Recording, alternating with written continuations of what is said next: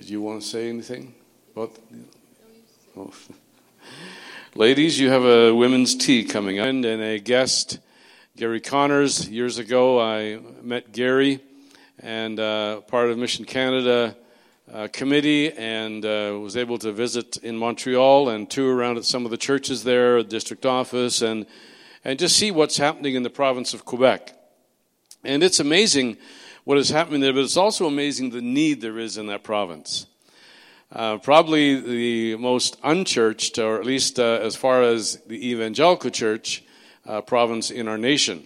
And so uh, we uh, have uh, partnered with um, the French Bible College, IBQ, and are helping each month to support a, a couple who are learning their learning the language and as well learning to plant a church in that province. And so um, we've had the privilege of uh, visiting out there. Uh, Gary's been here uh, before, and uh, I think it's been a couple of years now. And so he was out here visiting a number of the Bible colleges. And uh, so also you'll see a display in the foyer. He'll probably mention it, but I noticed there's even opportunities to go to Quebec and teach English as a second language, and uh, for maybe go there for a week or whatever. And uh, so, if you want some more information, you can uh, obviously talk with Gary at the end of the service. Also, if you want to help with uh, providing finances and resources in that way to uh, the ministry there uh, within Francophone Canada, by all means, you can indicate that on your envelope. He's got some envelopes at the back there you can give direct as well. Um, and we just want to partner with uh, another part of our fellowship in that great province. Gary's married to, there's a bit of a write up there about him in your bulletin, to his wife Gwen. And uh, they have two children. Their son is now married, and, and uh, they're expecting their first grandchild next month, April. And um, so, if he has a, just an extra special glow, it could be the Spirit of God. It also could be the fact that there's this anticipation of a grandchild. Uh, how many here have grandkids? How many would like some? Never know. So, too early, Chooks. Too early. yeah. Well, you welcome Gary Connors as he comes to share with us the ministry of, that they do and also in the Word of God. Alors, bonjour, chers amis. C'est un grand plaisir d'être avec vous ce, cette journée. Que Dieu vous bénisse abondamment. The only problem I had was Calgary beat the Canadiens 5 nothing the other night. Hallelujah. I thought I'd come out west here and have a reason to celebrate, you know. They'd been doing so good until they meet Calgary. Incredible. Great being with you, brother. Roger, too. And it's great being with each one of you. And um, I'm so happy to be uh, with you today. Um, Pastor Roy has uh, introduced me and talked a bit about my ministry in Quebec. Um, the um, and it's great ministry. I was going to tell you a bit something else, but I know if I talk about it, I'm going to start crying. So uh, it's, it's it's hard on my heart. It's not about the Canadiens. It's not something I'm going to cry. but uh, 45 years ago, I might just say quickly. 45 years ago, I gave my heart to the Lord just south of Lloydminster and um, it's uh, it's great to be back. At 45 and a half years, actually, so it's great to be back here. I, the Lord led my steps to come out west. I shouldn't have started, and uh, it's amazing. God can do. Amen. I knew I shouldn't have gone there. Praise the Lord. Amen. And uh, 19 years old, young guy came out west looking for fun I found the Lord. I found uh, it just changed my life completely. And uh, now I'm back again, trying to get people from the West to come to Montreal. And uh, I just want to say to you folks that your church has been uh, the best, the best for promoting the program with which I, I work with. Fit for M stands for French Intensive Training for Ministry mission, mentorship, and multiplication. It's a reboot of a program that existed in Canada, which was called Flight, which was an acronym for French Language Intensive Training for Evangelism. See somebody shaking their heads, they've heard about it before in the past, yeah. The program was set up by our national office, and uh, it ran from 1969 to 1984. And uh, it was set up so that graduates from our Bible colleges across Canada who felt the call to minister to the home missions need of French people would come to Quebec, learn French, and go into ministry. It was a successful, successful program. And for the 15 years that it existed, 58 different people came to Quebec to learn French. And of those 58 people who came from Canada, the rest of Canada, to Quebec, 20, uh, 29 churches were planted. Can you just think of that? That's one church for every two people who came. And um, of those 29 churches, 22 are still in existence today. That is amazing. Uh, the Lord put it on the heart for our movement to provide ways of bringing people from who feel a call to French Canada, teach them the language, so that they could minister in the province of Quebec and in French parts of Canada. And uh, for many reasons, in 1984, that program uh, ended. And um, so, as you know, for I said, I came to know Christ in 71 here out west. And so I was very aware, aware of how, what this program did for French Canada. And so I couldn't believe maybe in 2012 or 2013, as I started thinking and researching about it, that it's been, it had been 30 years since that program ended. Can I just tell you, and this is from a young man who was born and raised in the province of Quebec, and I realize how much sometimes Quebec can be in a contentious, uh, contentious thought in people's minds.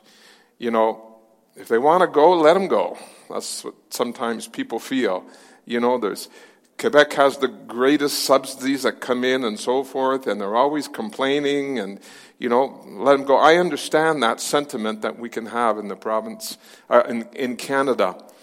And yet, uh, having been born and raised in, in the province of Quebec, I can tell you Quebec needs Canada. It needs it for many reasons. And the most likely, I believe, they need him spiritually. And uh, I know there's been a period of a good 40 years that uh,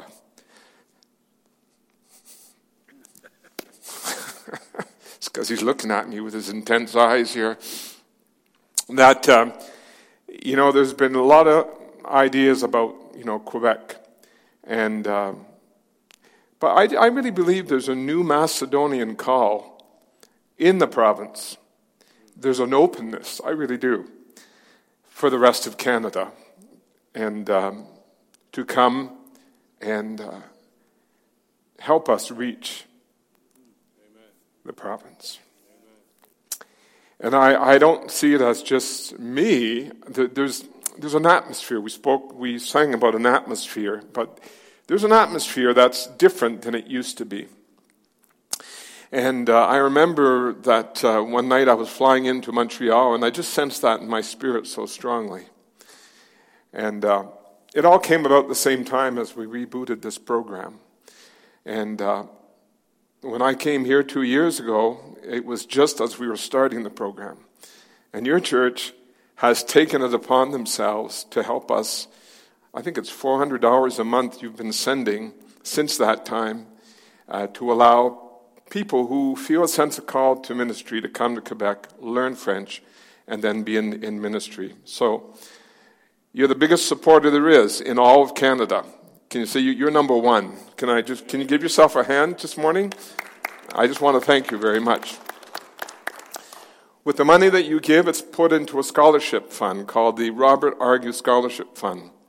Students who come and they and they take the French program, their studies are covered. We place them in a local church where they start to minister and as they improve in their linguistic skills, uh, they minister in that church. And when they're finishing the year, they have to give a two years commitment at least, and then they go out, and hopefully God is going to use them in, in wonderful ways. And so I commend you, I commend you, I commend you. And uh, do you know, I talk about you across Canada for many, in many reasons. I tell people they have the nicest lobby in the whole of Canada, looking out at the, the foothills, but they have the greatest heart in helping us in the province of Quebec in this particular area. So I want to, I want to praise you on that, and uh, you'll notice out in the foyer uh, there are um, there are a couple of things out there. You've had this a, a while in your church, and it says, "Why should I care about Canada?" I also work along with. I'm not only the uh, French Bible College president in Quebec. I'm the Quebec and Francophone Canada coordinator for Mission Canada. And just to re underline the idea is that we're called to reach our Jerusalems, our Judeas, our Samarias, and the othermost parts of the world. And as we think about our Jerusalems, we realize very easily what that is. That's where we are, that's where our church is planted, and, and the outreach of our church to those exactly around us in the Rocky Ridge area here, is that it? And, and in Calgary. And we can sometimes understand what the Lord was saying in Acts 1 and 8 when he said, Go into your, uh, into your Judeas. Judeas is the work that our province, your district is doing, and you are inventing into that. And we understand quite clearly when missionary, international missionaries come along and it talks about the othermost parts of the world. Sometimes it's hard to grasp what Samaria is. Well, for, for the Pentecostal Assemblies of Canada, we say that our Samaria is our Canada. And we've established, and I, and I, was, I was a district superintendent when we established these five priorities. I remember we, we wanted to set out a new paradigm in, in Canada uh, so that each church would understand their Jerusalem, Judea, Samaria, and the othermost parts. And uh, we sent out a, a, a, um, a, sondage, how do you say that? Um, a survey to, uh, to all the Canadian pastors, and we said, What do you think should be the priorities in Canada? And we, after gathering all the results back, we had 35 priorities. How many of you know that it's pretty hard to do 35 priorities? It's, it's not priorities. So, what we did is we, we brought those priorities down to five. And um, if you've ever, never seen this low book, it's, it's interesting for you to pick one up in the back. We said, really, if we're going to do missional work in Canada, we have the priorities of our urban centers we really have to do a missional work in our urban centers. Another missional priority is um, our next generation, our children, our youth, our adolescents, and our campuses. So we've put a great emphasis on reaching out to, to uh, children, youth, and campuses. Another priority we said is our um, uh, Aboriginal Canadians or First Nations. So that is really an area that we need to touch Another one is cultural language groups and newcomers to Canada. And the fifth missional priority we said we really have to attain, and that is Quebec and Francophone Canada. That is a missional priority that we need to have. And, and each one of those areas has a coordinator, and I happen to be the coordinator for Quebec and Francophone Canada. That's why I'm, I always go around to our colleges, I go around to our churches, and I say, don't forget Quebec and Francophone Canada. And I just have to mention as well, as, as Pastor Roy said, we do have many ways that you can help financially and so forth doing this program. But there's a very practical way some churches are doing is they're coming to Quebec in the summertime for a week-long um, ESL conference that we give in churches. So what a great way. Folks here who know English can come to Quebec and work with a church and teach ESL um, you know, sometimes when you go on short term missions church uh, trips to other cultures or other languages, you, it's a hard time communicating. Sometimes you can do things like mimes on street corners and so forth, which is very effective as well. But wouldn't it be great if the, you who speak English can come and work with a local church and, and teach English to many people who want to learn the English language and through it establish relationships and bring Christ to them. So, uh, one of our churches, eight weeks at a time, has eight different short term missions groups that come in and help them. And um, there's place still there, but what we want to do is we want to duplicate that in many, many churches across uh, the province of Quebec. Uh, because sometimes some of our churches, you know, they're not known in the community. This gets them known. It gets them to be somebody who's doing something great for the community. So, you know, if any of those things interest you, please come and see me, and I would really love to uh, to see you come to the province and see that work out. So again, I'm totally honest today. I'm I'm so happy that your church has uh, uh, decided to help the province of Quebec and continue to do it. And um, even though the Calgary Flames beat the Montreal Canadiens, I, I still love and appreciate each one of you. Amen? God is so good. Pastor Roy and Marilyn are friends over the years now that we've uh, met, and uh, I always say Roy is a good guy. How many of you think Pastor Roy is a good guy? Okay, I got a pretty good guy here, and uh, he's a pretty good guy. So uh, I do appreciate him very much. Thank you, uh, Roy, Pastor Roy, Reverend Roy, the Right Honorable Reverend Roy. What, what do you call yourself? Roy, okay. You will see a slide come up here, and um, they asked me if I uh, had a PowerPoint, and I said, There it is. That's my PowerPoint this morning. I just want that particular verse to be in front of you today as we go to God's Word. So, uh, would you stand with me as we read? And I'll ask you to turn to the Gospel of John in chapter 14. John chapter 14. I want to thank Wesley. Uh, he did a lot of the photocopies that for the sheets I have out in the sheet. Thank you uh, on the foyer. I thought he'd give me a black and white. He gave color things for me out there, and I appreciated it very much. So I want us to go to, uh, and I'm reading in the New International uh, Version here. And chapter 14, I'm going to read verses uh, 1 to 6 and verse 16. So let's just pray and ask the Lord to bless His word to our hearts this morning. Thank you, Father, for your presence. And uh, we sang this morning, Your presence is, is heaven to me. I so like that, Father, because it speaks about you uh, being with us. And what greater thing there is, is that heaven would be with us, that you would be with us, that you would never leave us nor forsake us. And uh, that is the key, Father, that heaven come down and your presence is with us. Not just this morning as we meet in this service, but every day of the week we take your presence with us. We take it into our schools, we take it into our workplaces, we take it into Tim Hortons, we take it into the White Spot, or we take it to wherever we go. We take it to the park, we take it to the ski hill. Your presence, Lord, is heaven to us because without your presence, Lord, we cannot be effective in any way because we want to be true disciple makers. We want to be true believers in Jesus. We want to reflect who you are wherever we go. So, Father, today we, we thank you. We thank you for your word that through your Holy Spirit can stir our hearts. What no one else can do, you can do by your Holy Spirit.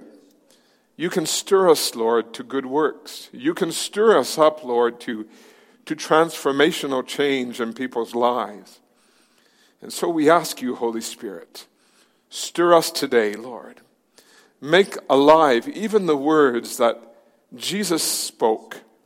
Make it alive to our hearts. Wake us in the night.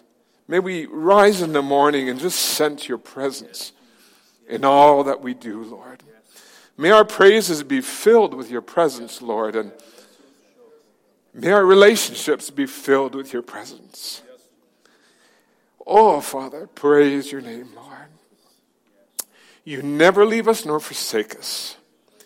You're here this morning. You'll be with us this afternoon. You'll be with us tomorrow. Just help us to be ever so conscious, conscious, Lord, that you never leave us nor forsake us. Bless your word to our heart this morning. Exhort us, Lord. Inspire us. Fill us, Lord. Lord, I pray for the ministry of this church, Lord, Northwest Family Church. May it have an effective witness. May it have effective witnesses as a part of that church. May they know that you are alive, and, and may those who see and, and see this church know that you are alive in and through this church. I praise your name, Lord. I, I just pray, Lord, for the generosity of even them giving towards uh, a people who are at the other end of this Canada we live in because they see there's a need. Lord, bless them, Lord. You have said in your word that if, if we give even a cup of water or a piece of bread in your name, Lord, it, it, it will not be forgotten. It will come back. And Lord, I just pray you, as this church gives generously to missions and to, to even mission here in Canada, Lord, that it will come back to them in very tangible ways, Lord. Praise you this morning. Praise you this morning, Lord. Thank you, Father. Thank you, Father. Bless your word to our hearts, I pray, in Jesus' name. Amen. So Jesus told his disciples here, you may be seated. He said, Do not let your hearts be troubled. Believe in God believe also in me. And I'd like to, I don't want to add the scripture, but you'll see it's really part of the passage here. Believe also in the Holy Spirit, is what I want to put down. Basically, God the Father, God the Son, God the Holy Spirit are all one, right?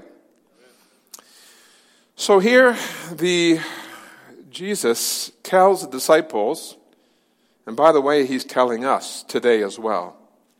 He says, Do not let your heart be troubled. And his solution to that is what? Believe in God, believe in me, and I'm saying today, because it's understood in the passage, believe in the Holy Spirit. I think we need to get that into our, into our heart. We need to believe in the Holy Spirit. We need to be very aware of the Spirit who lives in us, who wants to guide us, who wants to direct us, who wants to be us to be victorious, not just so we can be happy, but so we can affect the world in which we are living in, so we can be witnesses in Jerusalem, Judea, Samaria, and the uttermost parts of the world. He says, My father's house has many rooms. If that were not so, would I have told you that I'm going to there to prepare a place for you? And if I go and prepare a place for you, I will come back and take you to be with me, that you also may be where I am. And he says, You know the way to the place where I'm going. Thomas says, Lord, we don't know where you're going. We don't know heaven. We don't know that. And how can we know the way? And Jesus answered them, I am the way and the truth and the life. No one comes to the Father except through me. And if we, we skip over to verse 13, we get this part where it says, And I will ask the Father, and he will give you another helper who will be with you forever. And the helper there is the paraclete, is the advocate, and the word is what? One just like me. So you see where I'm getting the Father, the Son, and the Holy Spirit. So don't don't uh, don't be troubled. God's with you. I'm with you. And there's one who's coming. The Holy Spirit is with you. So, yes, it was spoken for his disciples in verse 16. But you know, it was spoken for you and I, a helper. Would you agree with me this morning? It's really great to have help now and again. And uh, so many times I've, um, in circumstances, I've said, I need help. Is that, I need help. I'm just staying over at Pastor Roy. He's a good guy. Did I tell you that? he, uh, they've done some renovation at their house, and I can imagine he must have had some gyprock that he had to put up on the ceiling. And I think he needed more than Marilyn to keep that gyprock as he was putting it in, you know. I don't know. Maybe, well, maybe Marilyn needed Roy, I don't know, to put it up. but in all varied type of circumstances, I need help. Can you think of some areas? Let, let me just hear you. Some areas where you need help. I don't mean you need help, buddy. I mean, what are some areas I would say? That too, I need help. that too. What are some areas? Just Wesley? Work? What do you what type of work? Work around the house and sometimes? Can some of you think of a circumstance where if you didn't have that extra hand, it would be a terrible job? Well, putting pl- gyprock on the ceiling, you need that extra hand. Something else. Just I want to get you involved here. Can you think of something?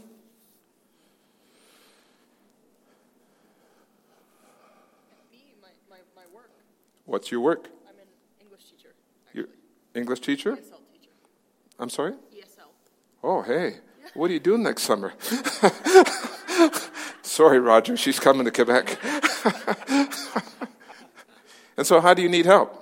Well, the other teachers that I work with pass me materials for my classes. This is the first time that I teach ESL in Canada, so it's a totally different circumstance. So we share resources with each other. Okay. And you really need that. Good. Someone else. Too bad I didn't know your names because I'd pick you out and I'd say, you know, what do you think, this and that. Oh, raising the kids. If I didn't know what it is, I'd be kind of Say that again? raising the kids. Raising the kids? Sure. You need help. Yeah. Well, I, I'm just trying to bring out the fact is that we cannot do it alone in many, many, many circumstances in life. Now, we are to do our best, right? I'm to be my best. Um, God wants me to be the best version of me. He doesn't want me to be somebody else. He, but He wants me to be me, but He wants me to be the best version of me. And so I have to give myself to, to be very, what's the word, discipline of wanting to be best that God wants me to be. And yet I can't do it alone. In many, many circumstances, I cannot do it alone. Jesus was the disciples' helper. And now he was going away. And he wants to encourage them by saying he would send them another helper just like him. So he tells them, So do not let your hearts be troubled. Believe and trust. Trust in God, trust in Jesus, trust in the Holy Spirit. I, I just want to emphasize that third one there. Because Jesus trusted in God. Jesus spoke to his disciples, says, Trust in me, but you know, I'm going away. But I'm going to send you one just like me. And he's going to be with you forever. So that means he's here today. So, let me just give you the context a bit of. Um, where we are in the book of John. And it's interesting, when we study the book of John, we can divide it into four different areas. We can, we can do the first um, chapter of the book of John, and it really talks about the pre existent Christ, Christ before he came on the earth. You'll notice that. John has set up his letter in a way that he speaks about many things, he, but he only speaks about seven miracles in the whole in the whole um, in his whole book. But he says they are signs so that people will believe. So we know he sets up his book in a very pertinent way. And he speaks about the pre-existent Christ in chapter 1. And from chapter uh, verse 19 in chapter 1 to the end of chapter 12, he speaks about the manifestation of Jesus in the world towards people in the world. But interesting, here in chapter 13, right to chapter 20, he speaks about the manifestation of Jesus specifically towards his disciples because he's going away. And specifically in this particular part of scriptures, I, I, just want to go through quickly a summary, and I'm just going to read out here out of my Bible, a commentary in, in the Bible here about this particular area, and I really want you to catch it, so I'm just going to read it. I won't repeat it. Chapters 13 to 17 contains lengthy discourses of Jesus that do not appear in the other Gospels. Chapter 13 deals with the denial of Judas and also Peter's, uh, Jesus saying, Peter, you're going to be denying me. But the rest of it in, ver- in chapters 14 to 17, listen to this. Jesus is really saying, and I'm not going to read all the verses, Jesus has come to do the work of the Father. And what was that? It was to accomplish redemption for a lost world. He was telling, that's why I've come. I have come to bring redemption. And he's also saying in these passages, to carry out that message to all peoples, he's selected a group of followers. He's telling them, I've selected you to do it. Um, at the completion of the, his work on work, Jesus says, I must return to the Father. The events of this work, especially the cross, will be difficult for the disciples. That's what he's telling him in these verses. But Jesus must die on it, be raised and ascend, and he wants his disciples to know that that is necessary, that he dies and is raised from the dead.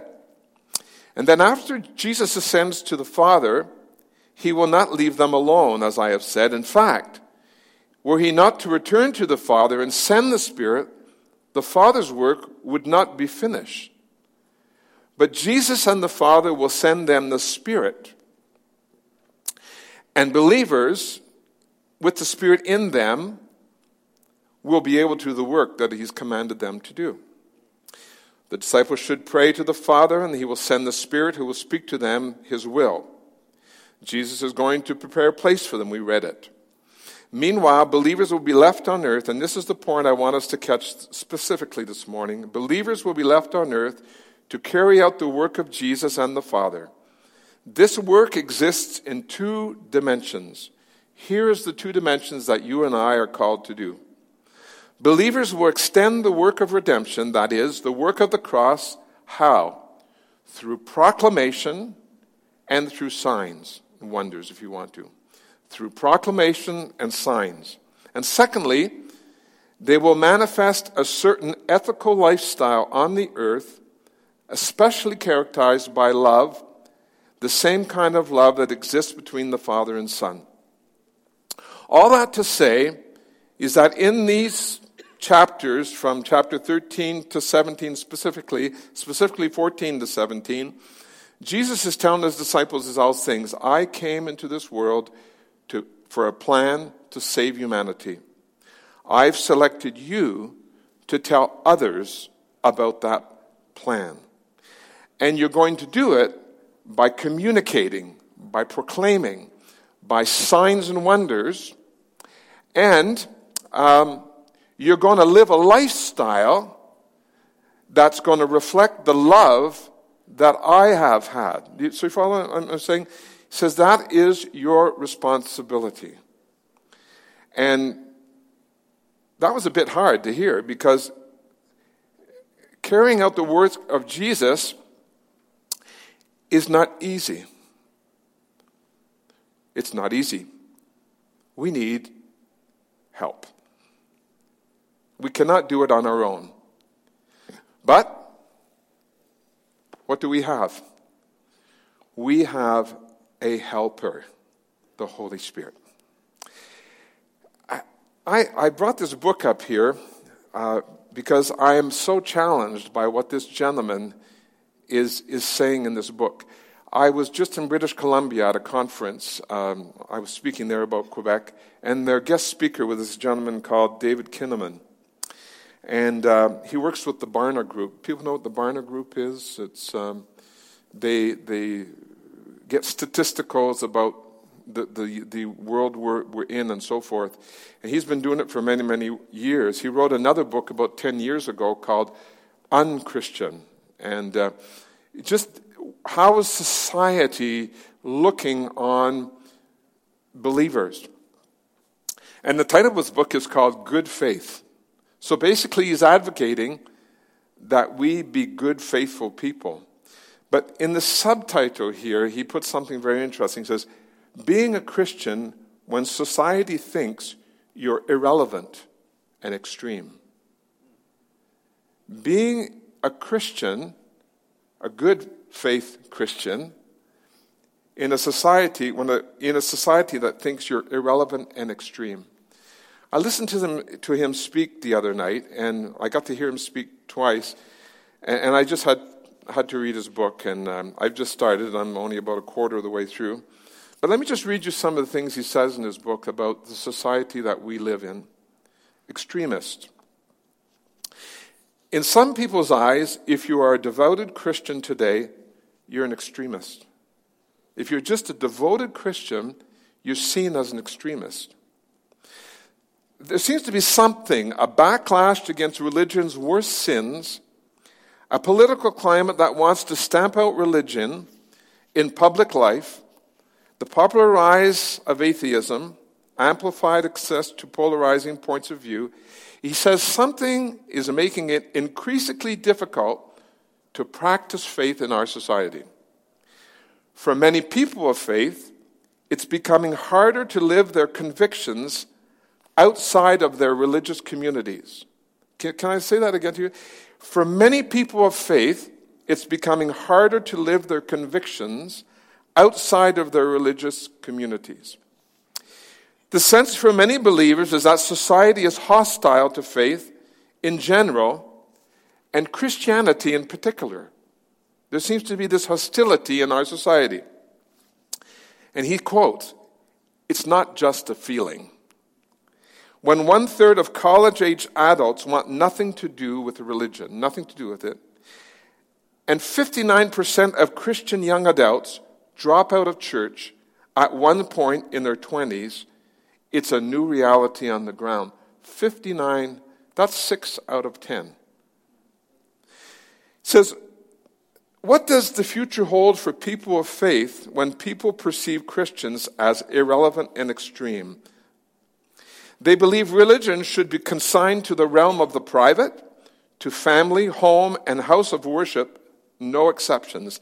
They claim real life happens in laboratories, in the marketplace, in boardrooms, and city halls.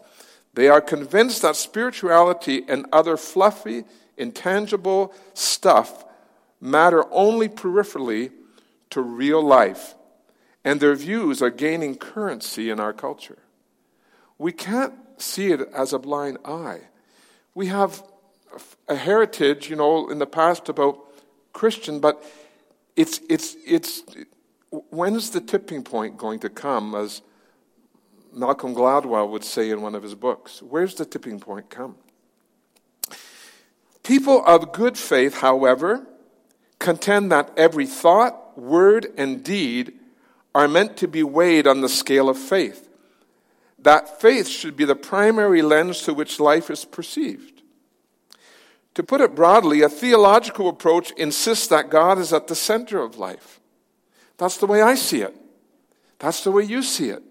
We look at life through the lens of our belief in the Word of God, our belief in Jesus Christ, how He can transform things. But that's not the way our society is coming more and more. It's, it's just not seen that way. So he's really putting out a challenge. He's saying, How are we going to be this salt and light? How are we going to do the work of proclamation and signs and wonders of the cross? How are we going to show this love in this type of society? This is the society we're living in, whether in Quebec, and in Vancouver, or in Calgary.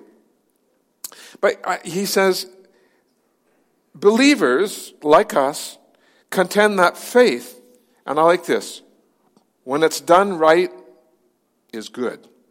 How many agree with that statement? I like it. It says, believers like us contend that faith, when it's done right, is good.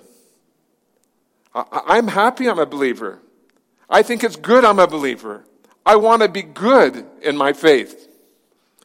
It's good, but this is the other part. He says, it's good not only for the faithful, for me, but for non believers as well. I believe faith is not just good for me so I can be happy.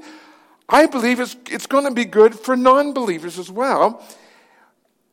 Live, when it's lived well and practiced consistently, good faith may be the best hope for our neighbors and our society. Hmm. I, that's really good. Good faith.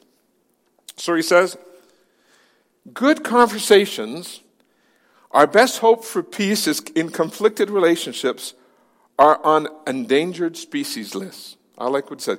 Good conversations, our best hope for peace in conflicted relationships are on the endangered species list. Our research shows that having meaningful conversations is increasingly, increasingly difficult for many of us. Um, an uncomfortably large segment of Christians would rather agree with people around them than experience even the mildest conflict. You know what? I'm not preaching to you as someone who has conquered all that. I, I sense it. Maybe this book is touching me so much because I sense it in my everyday leanings. I started curling this year. How many of you curl? Nobody? It's just a lot of fun. It's just when you get old like me. No, no, you, you curl too. Great. It's a blast. It takes a little while, but it's a great social way because when you, when you, when you curl, the four people you're curling with and the four people you're curling against, after the game, you have to go up and socialize. If you're the winner, you pay for the loser. I like that because I'm one too many. And, uh, you, and you sit around the table and you socialize.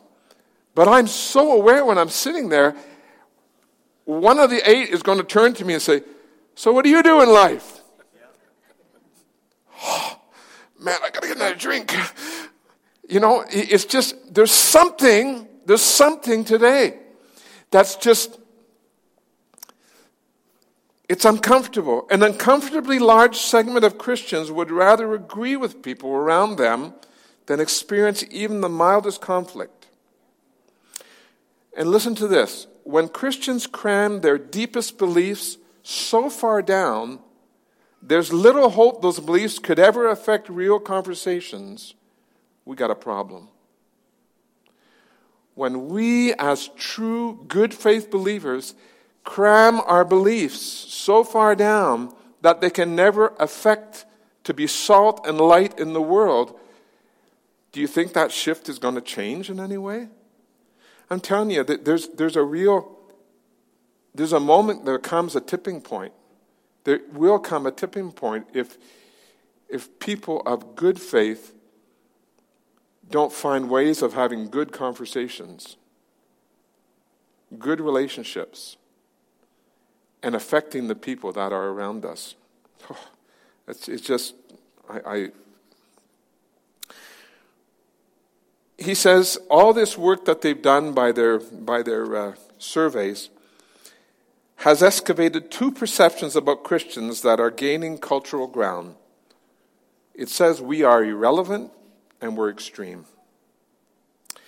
But we believe that when people commit to a Jesus shaped way of life, they create a counterculture for the common good, living their lives not for themselves, but for the benefit of others to the glory of God. Do you believe that? We need the help of the Holy Spirit.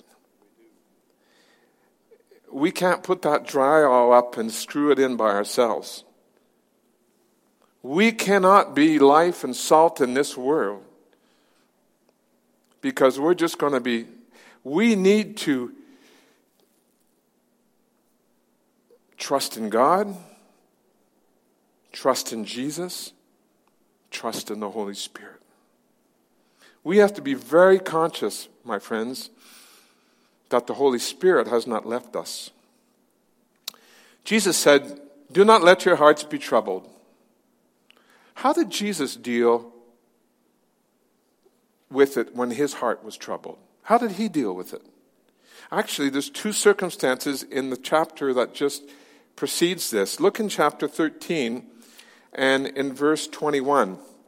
Remember, I told you that chapter 13 is the chapter where um, Judas betrays him and he says to Peter that you're going to deny me. In chapter 13, um, it says, After he had said this, Jesus was troubled in his spirit and testified, Very, very truly, I tell you, one of you is going to betray me. In the midst of a situation, that's, Jesus was troubled in his spirit because one of his own was going to be betraying him. It troubled his spirit. How did Jesus get over that troubling? What did he do? He trusted in God. Another circumstance, couple chapters earlier in chapter 11, that we, we find that same word being used by Jesus in verse 33 and in verse 35. It was when um, Lazarus was, had died and Jesus arrived at the grave and uh, when Jesus saw her weeping, and the Jews who had come along with her also weeping, he was deeply moved in his spirit and troubled. Again, how did Jesus deal with it? He trusted in God. That's how he dealt with it. How are you and I going to deal with the societal reality that we have? We're going to trust in God. We're going to trust in Jesus. But can I just say it again? We're going to have to trust the Holy Spirit. Where is the Holy Spirit? Is he in heaven? Yeah, I guess so. Father's in heaven, Jesus in heaven. But Scripture says, He is in me. He is in me. I'm, when I receive Christ in my heart, He has come into my life, and I'm seeking Him, he fills me with the Holy Spirit. So I need to expect Him. I need to just rely on Him in my life. I need to more and more when I get into these, these situations. Pastor Roy and I last night after we picked him up at the airport, we went over to Tim Hortons. And, I, you know, all the people that were there, you like, I just, I just, outwardly, I, I don't think they knew Jesus. And, and they've a lot of them that were there were from different countries who, who, who came in, have a different world philosophy than I have. Um, the good conversations sometimes are awkward. But Holy Spirit, help me. Help me to know what to say at the right moment. Help me to know how to do it. Well, here's the great promise, and here's where I want to end with us this morning. Do not let your hearts be troubled. trust in God, trust in Jesus, his word. But really, Jesus was telling his disciples, I'm going away. From now on, you need to trust in the Holy Spirit. I can't read all the scripture verses, but let me just read you some things that I find in my Bible here. The Holy Spirit in relation to God's church. This is what scriptures say. The Holy Spirit dwells in the church as his temple. The Holy Spirit is poured out upon the church. He speaks to the church. He creates fellowship in the church. He unites the church. He gives gifts to the church. He strengthens the church. He appoints leaders for the church. He works through spirit filled people. He empowers preachers. He directs the missionary enterprises. He guards the church against error. He warns the church of apostasy. He equips the church for spiritual warfare. He glorifies Christ. He promotes righteousness. And the Holy Spirit in relationship to individual believers. He's not dead, he's active. He lives in every believer. He convicts of sin. He regenerates us. He imparts God's love to us. He makes us realize God is our Father. He enables us to say, Jesus is Lord. He reveals Christ to us. He reveals God's truth to us. He enables us to distinguish truth from error. He incorporates us into the church, is given to all who ask. He baptizes us into Christ. He fills us, gives us power and boldness to witness. He gives us special gifts. He gives visions and prophecies. He develops the fruit in us. He enables us to live a holy life. He frees us from the power of sin. He enables us to fight Satan with the word. He enables us to speak in difficult conversational moments. He gives us comfort and encouragement, helps us to pray, enables us to worship, is our pledge of final redemption, makes us yearn for Christ's return, and gives life to our mortal bodies.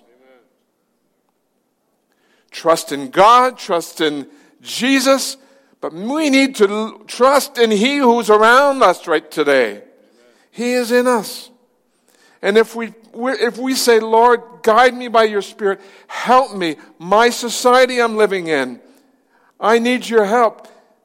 Guess what? I've just read how many? I've read, can anybody add 16 plus 27? What's that? 43. I've just read 43 different things he said, I'm going to do with you. I need to trust that. I need to trust that. I'm going to ask Roger and, his, his, and the team if they wouldn't mind coming back up again. And I just want us to finish with that song that you spoke, Heaven. Um, what is it? Uh, your presence is like heaven to me. The presence of the Holy Spirit as if heaven is with me. You know, we talk about heaven coming down. What heaven is down. He's, he's in our hearts. And God wants us.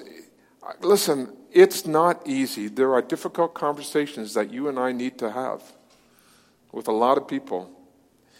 And if we don't have the help of the Holy Spirit, it's going to stay inside. So, as we sing this song this morning, I wouldn't mind if we all responded to this call. Now, I can't force you to come to the front and stand here, but I'm going to ask you to do that. I'm going to ask you to come forward and fill the front.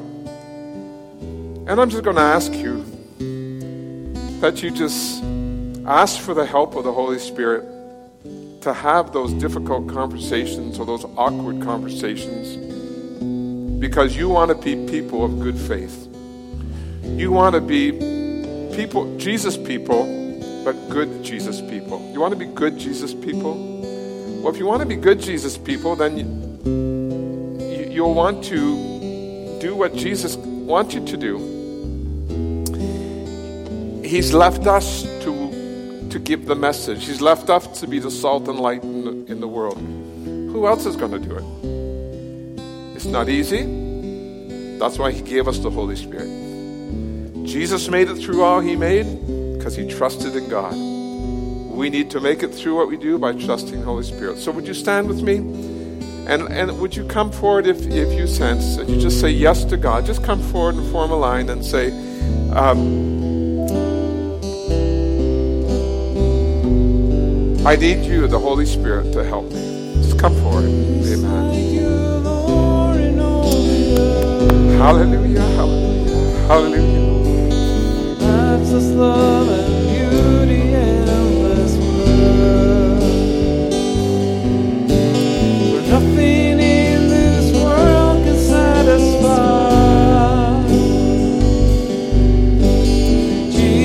You're the God that won't dry. Who is like you, Lord? Who is like you, Lord, in all the earth? matchless love and beauty, endless worth.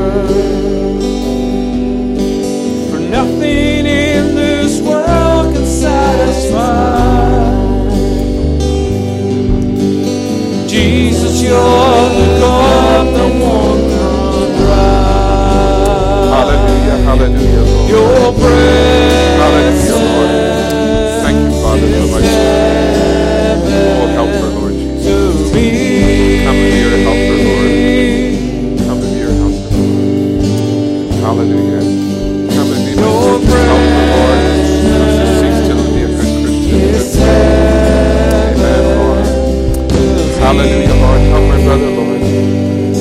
Holy Spirit.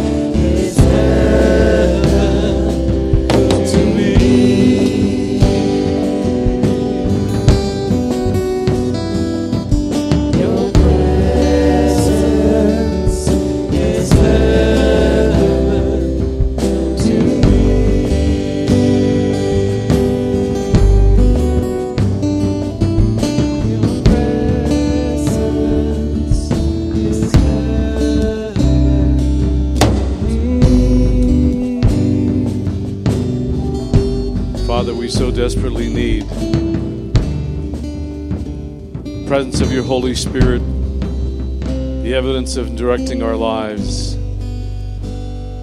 We're so grateful that you did not leave us without a comforter, without someone to empower us and help us, to lead and guide us, to fill us with that amazing love of Jesus Christ. If you're here this morning and you don't know Jesus Christ as your personal Savior, I encourage you to invite Him into your life, recognizing and confessing the fact that we're all sinners. We've all sinned, and we need to ask Christ to forgive us. You can do that in your heart, in your life right now, by just saying, Jesus, I've sinned. And I ask you to forgive me, and I thank you for dying on the cross and paying the penalty for my sin. Forgive me, fill me with the Holy Spirit, and help me to live the life that will be honoring to God and pleasing to you. And He can transform and change your life right now. I encourage you to pray that prayer and then tell somebody about it. Share with somebody you prayed and invited Christ to forgive you and committed your life to Jesus Christ this morning. The Father, we thank you for the word that we've heard and we, we thank you for the promise of your Spirit. I ask, Lord, that you would empower every one of us to fulfill that calling upon our life. May the Lord bless you and keep you. May the Lord be gracious to you. Pour the Spirit upon you and fill you with his peace. In the name of the Father, the Son, and the Holy Spirit. Amen. God bless you.